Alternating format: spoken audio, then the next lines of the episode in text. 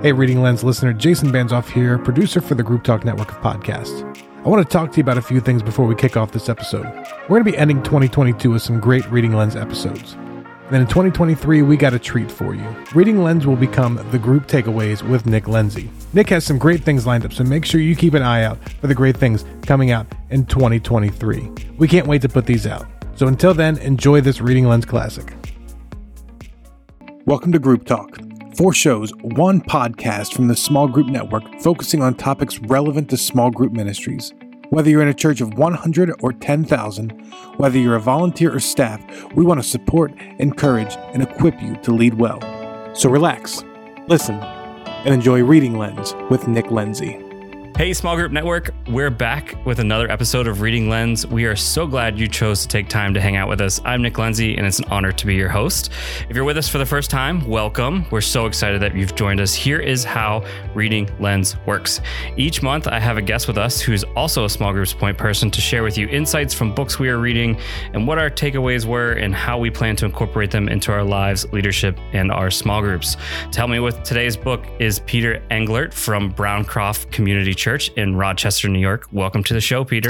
Nick, thanks for having me. You're like a legend on the small group uh, network, so I feel I feel honored to be on the podcast. I'm happy we finally get to, we finally get to meet. So um, this is going to be a great episode for you listeners because I feel like there's people that you know that you're going to be good friends with before you meet them sometimes with a small group network. And Peter, like it, has been awesome seeing you come in because you're very engaging on social media, which I really appreciate. So you're like involved in our social media uh, Facebook group, but then you also friended me and we've kind of like have hit it. I've stalked a little bit, but like hit it off a little bit. I love how engaging you are in the in the post you have. So you're a good follow. I, pre- I appreciate that. yeah. So why don't you tell the listeners a little about yourself? Sure. Um, so my my name's Peter. I grew up uh, in Binghamton, New York, which is the southern tier. It's on the Pennsylvania border. I went to college at Valley Forge Christian College. Uh, now it's the University of Valley Forge always felt called to be a pastor, but I took a little detour. I was an admissions counselor, worked in higher ed at Valley Forge, and um, long story short, I met my wife in Rochester, New York, and cool. she's very gracious, very kind. But I believe her words while we were in a long distance relationship was, "Someone's moving, and it's not me." And uh, I uh, I felt God's call to Rochester, and so I moved here. I kind of gave up the whole dream of becoming a pastor. I just said, "Hey, I'm, you know, I'm willing to work a nine to five. You know, maybe I'll find something else, stay in higher ed." But yeah. after we got married, got open the door at Browncroft. And um, so, yeah, my wife's a mental health therapist. She's got her own practice. I serve as an adult ministries director, which is basically small That's groups awesome. pastor. And yeah. we have a daughter, Haley, uh, who's going to be three in February, uh, whenever this airs, like the end of February. And then the reason we're recording this now is my wife is literally due. So if you like hear this episode and it goes cut off halfway through, it's done. so she's due this Thursday uh, in January. We had another little girl, so I am like hashtag girl dad all all That's day. Awesome. That's fantastic. So we have we have a couple things in, in, common. I love that you talked about long distance relationship. My wife and I, she was in Knoxville and I was in New York City at the time when when we were starting dating, and uh, she didn't give me the ultimatum. I'm more like this is gonna sound. This might sound terrible, but I promise you it's a good story. But like, I went down to visit her, and when things were like starting to get going, so we had a great weekend, and I just felt like, all right, I'm selling everything. I'm leaving my job. I'm moving down to Knoxville. Like she's worth it. Like all this stuff, and I get down there, things go awesome, and uh, she worked at a church, and um, that evening they had like a prayer service before their service and I'm in the prayer room and the people in the room are like praying the thoughts that are going in my head, going on in my head. And I'm like, what in the world is going on? What is this weird experience? And then we get downstairs to service and we get to the third song and it's all is well in my soul, which is my like favorite song of all time. But I couldn't sing it. It felt like I had a frog in my throat. So I left and went out into like this alley to like where she couldn't find me and just started praying to God, like, what is going on? And he was like, Don't you dare think you're leaving Hoboken. I'm not done with you there yet. And I was just like, oh man, God, like, come on. Like, this is what I've wanted for so long. And so I, we ended up getting back back together and we met and I ended up having to tell her like, Hey, I just want you to know, like, I love God more than I love you. And like that played a bit into our story too. I wish I could get into that more, but like that was one of the best things I could have said to her was that like I love God more than I love you, meaning that like she didn't have to be everything for me in that sense. But um yeah, so she ended up coming obviously this way because I'm still in Hoboken to this day. You know, I'll be honest, I haven't really haven't had that conversation with God to know if I'm still supposed to be here, but you know, everything everything seems to be going well, other than a, a whole pandemic. But uh, I think that affects us all. But uh, was it was it because you saw all the orange from the University of Tennessee volunteers that maybe God said, "Hold on a second? Most likely. Peter, how did you get involved in the network? So some people appreciate my social media, some people don't. Um, so I just I started joining groups, and because of my role at Browncroft, you know, basically my rule of thumb is when Nona Jones tells you to do something on Facebook, you just do it. So mm-hmm. I started like six or seven Facebook groups that I'm managing, leading with volunteers for Browncroft, and then I just started joining some and I work with um, a friend by the name of Adam. He owns a company called The Joy Ethic. Um, he's been kind of coaching me, consulting me. And he said, Hey, man, you've got to start blogging, vlogging, mm. you know, make yourself out there. And then the pandemic hit. So I just joined all these groups. And yeah. as I started blogging, I just posted it in there. And yeah. Derek a couple times, I don't know if it was Derek or someone else, they like like denied it because it wasn't about small groups. So don't do that, folks. but you know, I every once in a while I, I'd post something for small groups and then Derek finally reached yeah. out. He was super gracious. I apologized. Um, but yeah, he said, Hey, start yeah. writing for the network. And what I learned about blogging is like you could send an email to somebody or you could write a blog. And for some mm-hmm. reason, people think that you're more intelligent when you write a blog as opposed to an email. So there you go. Yeah, that is such a good, good good thing. Um, I, have used that too. And then you can use the reversed where like I have a blog for our church where someone wrote to me once and they said, you're like, I don't know that I have time for group. And I put the response, like I took them their question and then wrote the blog on it and posted it as the blog. And that has done so well because it was a question that everyone has, right? And to be able to answer it. So it works the opposite way too. I think sometimes where you're like, I can't find content. And it's just like, go to your emails and find the questions you're always answering. But what's nice about that then is then you can send that blog to the next person that asks that same question that's coming. Well, so I, you know, I don't know about you. I, I've developed a reputation that people send me like Facebook messages and like this last one that I got was like a prayer request, and they were like, don't share like don't screenshot and share this and i'm like like you know like i mean I, I, don't know what to do with that so i don't know if you got some of that um anyways yeah. i i confidentiality big deal small group leaders point people that's awesome that's so good. Yeah. What do you love most about Rochester? So, the cool thing about Rochester, first of all, personally, my wife's from here. Uh, I grew up in Binghamton, which is about three hours south. And so I love upstate New York. There's a ton of innovation here. Uh, Rochester usually depends on what study. They're in the top five of patents per capita. Uh, and so when I went to school in Philadelphia, I always wanted to be in an area where, you know, there was innovation, there was, you know, colleges, and this is a fairly decent college town. So I just, I kind of, I feel like I get it. I grew up a like a block away from where IBM started in Endicott.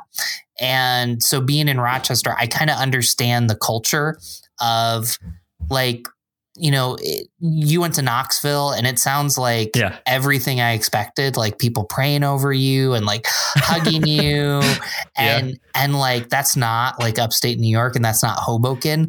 But like the nope. moment that like people trust you, like yes. it's amazing what happens. They'll still be like, it'll go from that's a terrible idea, don't do it to that's a terrible idea, but if you try it and work, I'll support you. Like, and that is like someone putting their arm around you. So I just kind of get it. And I lived yeah. in, I lived in Missouri for five months, and like I I know that I sound like I'm seven feet tall from the podcast, but I'm really five six.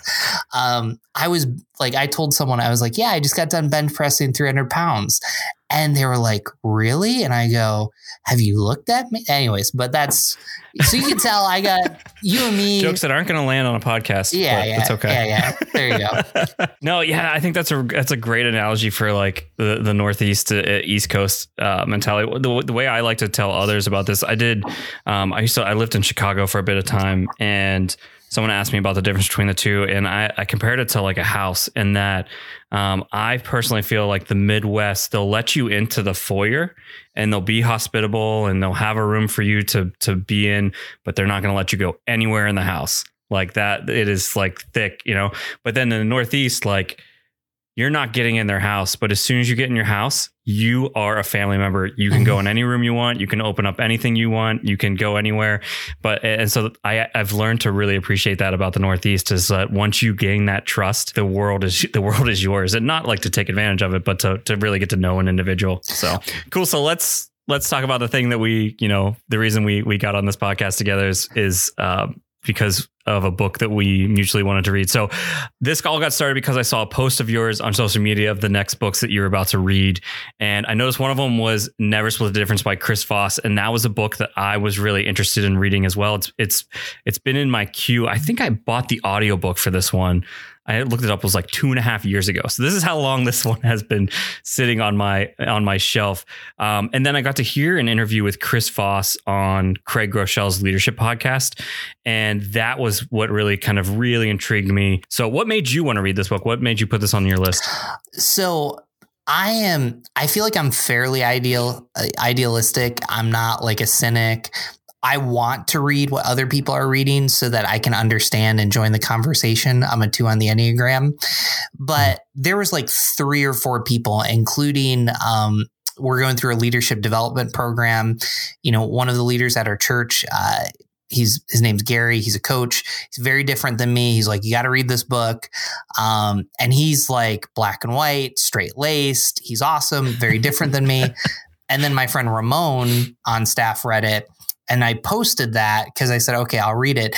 And I had like, you know, I, I'm thinking we have all these books here, like, and the most, the majority of the comments were like, read that book. And then I began to see the people that were like posting, and they're all great people, but like they're people that I would suspect are like enjoy negotiation. So uh, usually I come into reading books fairly excited if a lot of people, but I was a little tentative on this because I was like, oh man. High expectations. Yeah. Well, not even yeah. high expectations, but it's like, is this book going to ask me to become something I'm not? Oh, that's that's fascinating. Yeah. Uh, how do you feel about negotiating? You know, it, so for me, it's not a huge deal. Um, I feel like I'm getting better at it, but there's like a handful of people that just bother me. Um, and I wouldn't even say just bother me. Like I just don't trust, maybe not trust. Man, I, I'm like really baring my soul to you. That's what happens on podcasts. But like there's there's certain people that just rub you the wrong way. Mm-hmm. And so it's like, you know, you everybody knows this. You get this email from from somebody and you like literally you cringe because you see the name on it. You're like i just don't want to deal with you. And as someone that's fairly flexible adaptable like i don't i don't try to like be very clear about yes or no unless i really really mean it. So that's kind of mm-hmm. why i was a little jaded with it. Yeah uh, i am someone who who absolutely despises negotiating. I had to buy a car in June, and that was the first time I had purchased a car because. Uh, which is crazy because I'm 35 and uh, you know I, I got a car from my uh, from my family and then I got a car from a friend that lived here in Hoboken that was moving and and they needed to transfer it over and then I went four years without a car which was the best four years but when you have two kids you need a car um, but uh, I remember going into the negotiations, and my whole goal was just only get ripped off a little bit. That was my, my whole goal. That's how I was defining the win. And uh, after reading this book, I kind of wish I could go back a little bit more. But um, let, let's let's change gears a little. So, what does negotiating then have to do with small groups? Well, so I, I actually think negotiating is misleading in this book. Mhm. I think it's more Yes. about conflict. And i- if you frame it so for my fellow, you know, um, my fellow extroverts, my fellow Enneagram twos, like most people want to be small group leaders, not because they want to be the CEO in the room, but it's because they love and care for people. So this book, where it's really helpful, is it's about how to engage conflict. And I think one of the things that's super helpful about that, and I this is kind of the one thing that's kind of sticking with me. If you're relational, you tend to hesitate towards conflict, but then you speed up the solution. Whereas I think what this book says is speed up to the conflict and then take your time with the resolution. I think that that's kind of what I'm leaving with. Because from what you're telling me, when you know that there's a conflict or a negotiation, of it, you're going to push it off to like, you absolutely have to. So what's interesting, I'm I'm sitting here just waiting for the chance to, to get to talk in this. So not that you were talking too much, sorry, that just It's- it's fine, it's bad. but what more was that like you are a two, I am an eight. Okay. What? So you see this, you see this as a book about conflict. I see this as an eight as a book about listening, which is kind of funny because like I think eights would embrace conflict way more than a two would, right?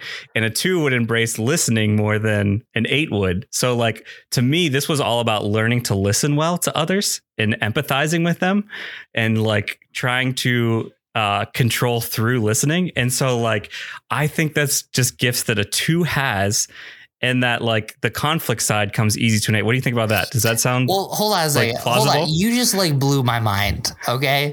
so you just blew my. So help me, help me understand how you as an eight don't enjoy negotiation. Oh, that is weird. Um, you know what it is? Is that um, I don't like feeling like I'm not an expert Oh. or or like in control. And because so I can negotiate if I know all the points. So if I go into an argument, I'm like very well prepared. So it's interesting. This might be a little bit of one ish that that I'll, I'll blur in between.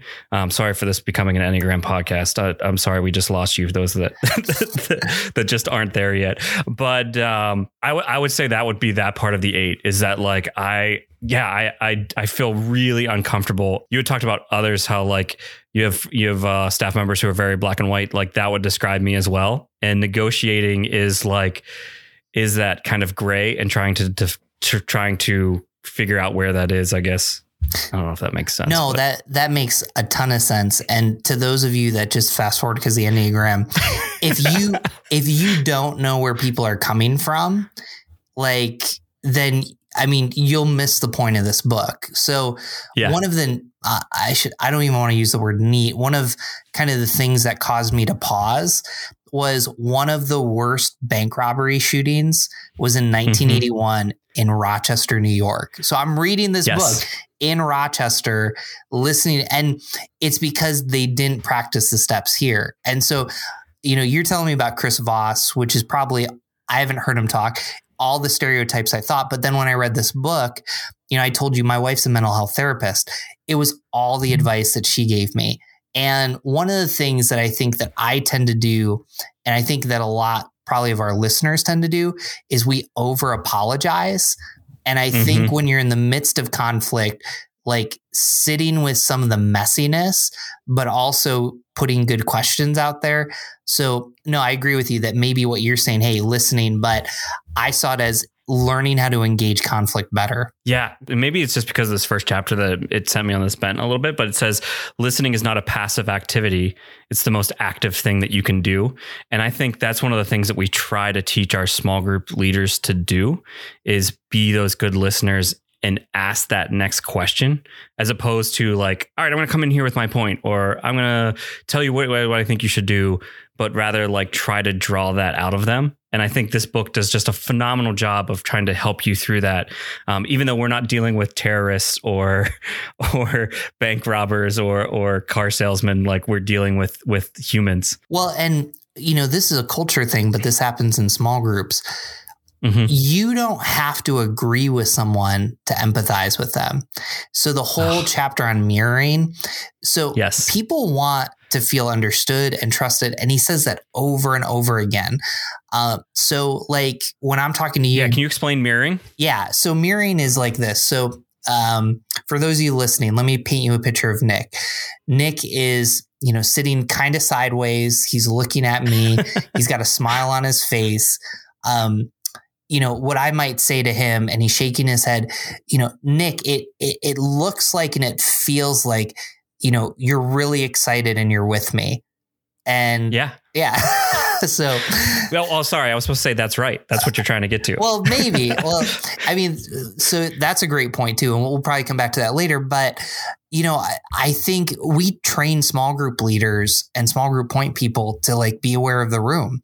You know, I'm Mhm. thinking about the day that we're recording this. My pastor just got done preaching about Abraham and uh, Sarah in Genesis 16, where you know she asked Hagar to have the baby, and like it's a mess of a story. And like, say you're having a discussion about that, and infertility comes up, and Mhm. and someone's head drops, and like they disengage from conversation. Like, Yeah. for you to be able to say, "Hey, John, like." Something happened when we said that. You know, can you Yeah. you know, you know, I just want to check on you. Like, if we're not looking in the room, we miss those cues. Yeah, that's really good. I mean, a, a lot of this book is just kind of reaffirming some things that we already teach that I think it was was really powerful, especially because it's just coming from such a different angle. I mean, this was what Steve Gladen and I really just got interested in starting this podcast because there's so many great business books and, and other books out there that like can help you learn about small groups and that's kind of what we wanted this podcast to be. And I, I think this one's just a, a really great example of this of like being able to pick up this book and just even though it has nothing to do with small groups, it is so many applicable points go with it. So let's go to this. So one of the tips that he gives is, you know, that the negotiating starts with no. So sometimes when it gets to negotiation, the thing that we're afraid of most is no, right? Um, I think about even just calling the cable company and being like, "Hey, can you reduce my bill?" No. All right.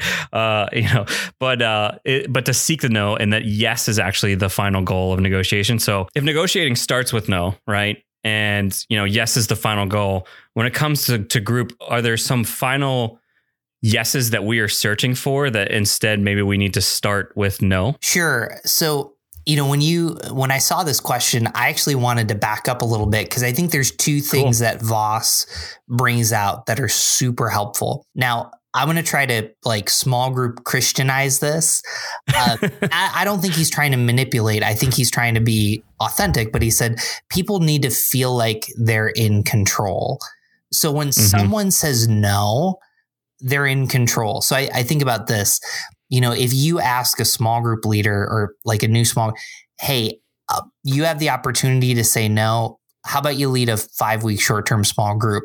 You're immediately, and one of the other things he talks about is like taking the objections off the table and speaking them aloud. We don't always do that. So, number one, when you're communicating about something, you know, does the person feel like they're in control? Because going back to that sales thing, like they know what you're going to ask. So, mm-hmm. you know, trying to have a repertoire, trying to understand, that's the first thing with like people feeling they're in control. And the second thing is, and I think this is a really, really good example. So he was talking in one of the chapters about a woman um, that has a hostage negotiation in Haiti um, for her husband. And they started off with like a million, and their number was like 5,000. And I think at the end of it, she ends up paying 2,500. And she simply just keeps going back to how, am, how am I supposed to do this? how this? am I supposed to do this? How am I supposed yeah. and like people want to be part of solving the problem. And this kind of goes back Yeah. to what I said before, which is if you if you try to fast track the solution and engage the mm-hmm. conflict late, this becomes difficult. So yeah, with the no's, you know, I, I think about this. Yeah, you want to get to the yes and you want to get to the no's, but even backing up more is learning to ask the right questions and not being afraid of the no.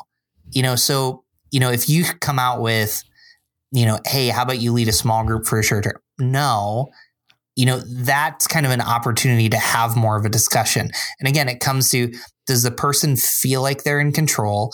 And then does the person feel like they're solving a problem? Yeah, that's wonderful. And I think about this in terms of like you you talk about leadership recruitment. I think it's also there for group group promotion.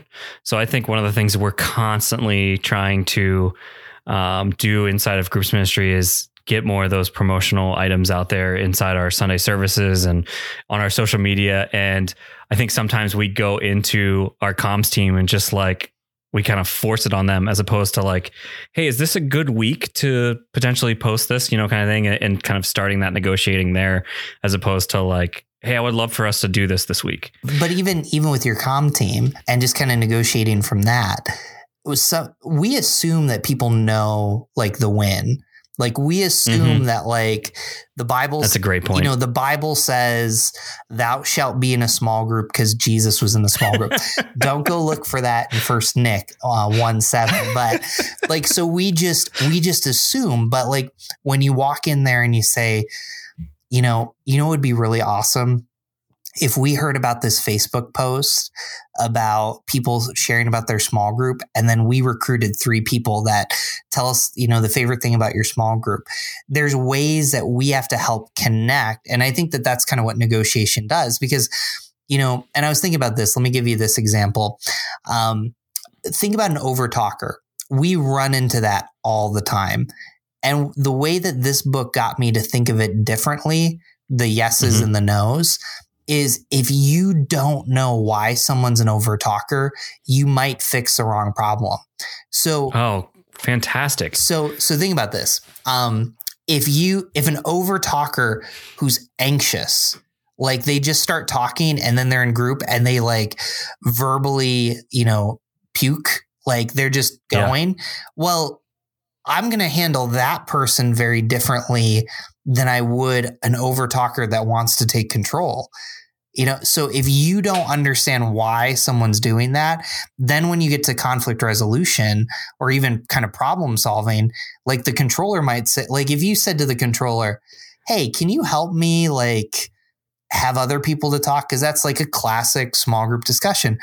And they're like, Oh yeah, I'll lead next week. And you're like, I'm in a bigger mess right now. But with the anxious mm-hmm. person too, if you say, Hey, can you help other people talk? Like they might say, no, no, I can't, I can't do that. Whereas if you say, hey, you sound a little anxious when you talk, like help me understand that. Yeah.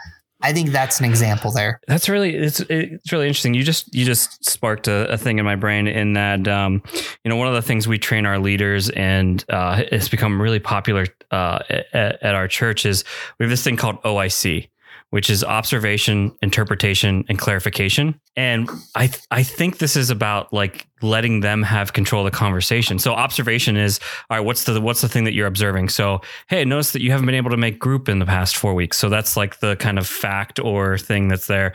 And then there's interpretation. I don't know if things have maybe picked up at work or something's going on at home or maybe uh, you're disappointed with how group's going. Could you clarify for me? So that's the I, and then the, the C clarific- clarification. Could you clarify for me? And that gives them control of the conversation, allows them to to kind of talk that out. But uh, it's interesting, you know, the conceding control being a, just a huge theme throughout this entire book that I think is fascinating because you would think in a negotiation like you're the one that wants to be in control. But I guess you know one of the things that goes against it though is uh, or not goes against it, but he he kind of complements that. So this is a quote from the book in chapter seven. It says, "Who has control of the conversation? The guy listening or the guy talking?" The listener, of course. That's because the talker is revealing information while the listener if he's trained well, is directing the conversation towards their goal. They're harnessing the talker's energy for their own ends, which I, I just think is is interesting. Have you um, that, have you talked about uh, the book Managing Leadership Anxiety from Steve Cuss? No. Um, you got to add that one in there. Uh, it's probably one of the. Maybe that'll be your next episode when we get you back. Done, done. I I love that book, but one of the things he talks about that connects to this book is you know, so Steve talks about being a non anxious presence, and a lot of the book is built out of the family systems theory. But what Voss talks about is having um, a radio type voice. Oh, yes, the late night DJ. So, you know, when you're going into a difficult conversation or even a small group discussion, you want to say less and talk slower and just say, Nick, you know, it sounds like this book has made a big difference on your life and then you're Mhm. like so and and again i think some of you are going to hear this as manipulation but you know Yeah. it's actually for you to slow down and really hear so it's not even just about getting to the right point it's if if i'm so ready to say the next thing that i miss what someone's saying i've lost control of the conversation it's so good. Man, that's, that's a great example. I think, you know, one of the tactics that that was really helpful for me is I got a lot out of this book on I have to write discussion questions uh, each week with uh, I do it with a team at our church. And one of the things that was really helpful with this book was uh, he talked about a thing called calibrated questions. And I think they're really beneficial to helping us write those discussion questions because one of the things he was talking about was have more what and how questions as opposed to why questions. So why questions cause people to become more defensive, whereas how uh, usually leads to more clarification from the person, which which I thought was just really good in, inside that in, in ways that I'll be able to use this this going forward that I thought was helpful. Anything that you grabbed from the calibrated questions? Yeah, if you're writing and your sermon aligned or some, you need to be asking, where do I want people to land? So, Mhm. you know, he actually talked about teaching students like, and he, he, he wrote out a group guide, literally like, Yeah. here's the 10 questions that you have to ask and where do you land with that? Uh, so, you know, I think about that, you know, sometimes we just kind of check the box and we phone it in. And I'm even thinking about this as a pastor at, at this church at Browncroft. We, whoever's speaking writes the questions, which I think is awesome because you know the material the best. Um, but even just not, hey, I'm not going to just phone it in and here's my Bible question, here's my observation question, and here's my application question. No, where do you want people to land? So, how do I help people land on examples in their own life that they can apply it? So, notice I didn't say how they can just apply it.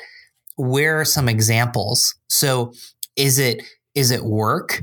Like, are you Mhm. in the room or venting, you know, water cooler area? and you're not changing and you have no idea that your reputation stinks that's why you're not getting promoted or Yeah. you know does your spouse like are you you know trying to control your spouse like everything that they say and do those are the conversations so how do i get someone there and then you begin to see how the bible actually opens the questions and doors to get there and how do you serve that in a way that small group leaders can have that discussion Yeah, I think one of the other things that uh, I really enjoyed too was the 73855 rule. So th- this isn't his actually principle. It's it's from someone else. I'm sorry, I, I don't have the reference, but it's in his book, so I'm giving him credit on this one. But it's uh 73855, which is uh, 7% will they'll remember the words that you shared. 38 is the tone in which you say it. And 55% is the body language. And talking about like how important it is to be there in person if possible. And I think about the times where, you know, I, I've learned this the hard way where like, you know, when there's conflict to try to get there as soon as possible, as opposed to like, let's try to handle this through email or just things. There's just too many variables that can go wrong. They can't hear your tone. They're reading the words the wrong way. Um, especially a guy like myself who's like very black and white and kind of eightish with how I will directly say things gets me in trouble a lot. Um, but at the same time, I also have a really bad poker face that I need to work on um, and, being, being approachable. Um, but this was just really helpful uh, for me as well, and, and taking that into consideration as to as to how people hear things, or actually not they how they see being a part of how they hear as well. Well, and what I think is so important about that is sometimes you don't even have to bring up what the conflict is. Mm-hmm. You know, let, let's use this as, as an example. You get done with group. Nick, you know, you looked um you looked fairly angry tonight. You know, can you can you help me under like just to me and I probably my wife's gonna listen to this and she's gonna be like, you you botched that. You're not the therapist. But you know, Nick, it looked to me like there was some anger tonight. Like I just am I wrong about that? Am I, you know, and you Is there something going on at home? yeah. You know? and Yeah. and you might come out and say, like, Peter, you're the biggest idiot leader. and usually that's when we get scared. But that in this book, what they're trying to teach us, and I think what the Bible's trying to say is, you know, you could have had a terrible day. You know, you've got kids running around the house, and for some reason, we just tend to be the target.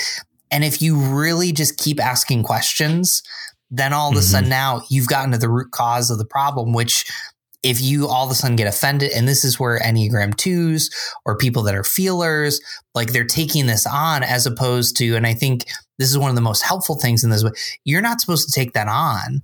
You know, you're Yeah. supposed to kind of listen and pull that in and and kind of be Teflon, not to dismiss what they're feeling, but if we don't spend time getting to what's really going on, then it's just a waste of time. Anything else you'd like to share before we end? So I think the last thing is I loved when he said, that's right versus you're right. Oh yes. That's right Yeah. versus you're right. So I, I want to come back to that because I think that that is super, super important. So, how many times have you been in a conversation with a small group leader?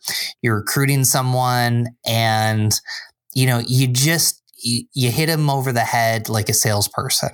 You know, you you need to pay fifty dollars for cable because Hulu and YouTube are. Anyways, that's a whole nother thing. But you know, they go, yeah, you're right. And and he makes this distinction. He's like, no, when they say you're right, like they're not there. But when they say Mhm. that's right, so and they're unlikely to act on it. So when they say you're right, like they're un they don't actually believe it. They're kind of just trying to end the conversation. man, see, that was so good what you said, right? Because that was the clear. and and you think about how often that happens. But when someone says that's right, you're in a Mhm. totally better place. And you're in a better place because they're kind of taking ownership of that. So I think about this. So we have elders, we have other pastors on staff. You know, they'll say things like, Hey, Nick, why don't you just recruit more small group leaders? That would like solve all the problems. And, you know, you're kind of like, well, How am I supposed to do that? well, it's pretty much and you keep book- asking that. Yeah. And you could end that conversation by saying something like, you know, I'll just keep doing it. Or you keep asking them. You said, Hey, people feel busy. Oh, people feel inadequate. And sometimes you even want to end with, what's your investment in this? So I read that as like getting super offended. Why would anybody tell me this? Why would, but people are natural problem solvers. You know, hmm what if everybody says that they're busy? What are we going to do about that? And maybe by the end of it, when they go, oh, that's right, they'll at least understand where you're coming from as opposed to being defensive. Yeah, that, that's great. I think one other thing that would that would be a, a disservice if we didn't include this as well for those who who might not check out this book. They talk about the importance of having a second or third or fourth listener that's also listening in on what's going on. So so he actually is a negotiating. You can hire him as a consultant kind of thing but he won't actually do the negotiating for you. He's going to coach you through it and he's going to listen in. And a lot of the FBI calls and the negotiations like he's not actually the one doing it he's coaching someone else. And they were just talking about the importance of other people hearing the conversation because they're going to hear different things and I was just thinking about how important that is inside of a group setting as well to be able to have like asking someone else like hey I know I'm going to be the one asking questions but can you be listening just as well and and throw in questions that that you might be wondering as well and not waiting for me you know as the leader to to ask those questions might be a really empowerful empowering thing? But then it also brings me back to Matthew 18 right? About um you know if you go to them first and you're unsuccessful come back with another person and that person's role is to be that other listener so um I realize that's like a extreme way to make that point biblical but like I think it just shows you the value of like it actually is valuable when you have not just yourself listening but somebody else there to to listen as well. And think about this So. being super practical. Um, Mhm. This is why you have under shepherds in your small group. This is why you Mhm. raise up leaders, not just so that you can throw them to the wolves and start a new group, but if they felt valued and empowered, imagine how they're going to lead a group. So, you know, Nick, let's say I'm a leader and you're my, you know, under shepherd or I'm raising you up to lead a group. Hey, Nick, what, Do you guys use the term under shepherd? well, I, we don't, but I, I don't know. Sorry. I feel like that's small group lingo. So I've heard that okay. We would say like apprentice, apprentice. or you know. I, I, I'm Yeah. sorry. Well, It's okay. so what's funny is, and you can take this out, but like we, so So we don't call our coaches coaches; we call them coordinators because like people Okay. in Rochester. We go with community leaders. Yeah, yeah. So- Because like people are like, I don't want to get coached. Like I don't want to. Yep. I don't want to get Bobby Knighted. And it's like it's not Bobby Knight. It's like, anyways. But coming back to that, apprentice, you know, under shepherd, whatever you want to call them. Um, if you go to them and I say, Hey Nick, how did group go tonight? Well, you know, you you didn't let there be any silence. You know, you rushed over here. Like all of a sudden, you're empowering people, and what a way to build leadership. hmm So this is a great book. You guys should pick up, listen to. I realize you heard this podcast, but we didn't cover. We probably covered a quarter of what's in this book. So highly encourage you to pick this up. Um, so let's head into our our lightning round and one. So same question we have every single month. Um, Peter, what is another book that you've read recently has had an impact on your leadership? You know, so uh, right now, um, we just as a staff read One Blood by John Perkins.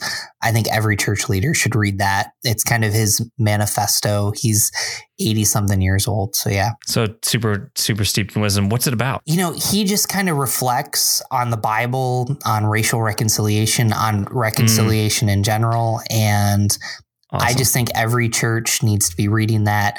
He's Yeah. he's a fair, gracious, truthful voice that I think we need to be listening to. That's awesome. And what's one you're looking forward to? Right now, I, I think I'm looking forward to Be the Bridge by Latasha Morrison. So probably somewhere in here we should probably link the post where you found out I was reading this book and stuff. But uh, Yeah, actually, we could do that. yes. That'd be really. We can do that. So I also I'm looking forward to I won't talk about them, but United We Fall by David French. I'm curious with all the politics. And then my friend Jason Romano, I've kind of I need to read this, but the uniform of leadership about work. So lots of good stuff for small groups there. Well, Peter, this was great. Thanks for being with us today.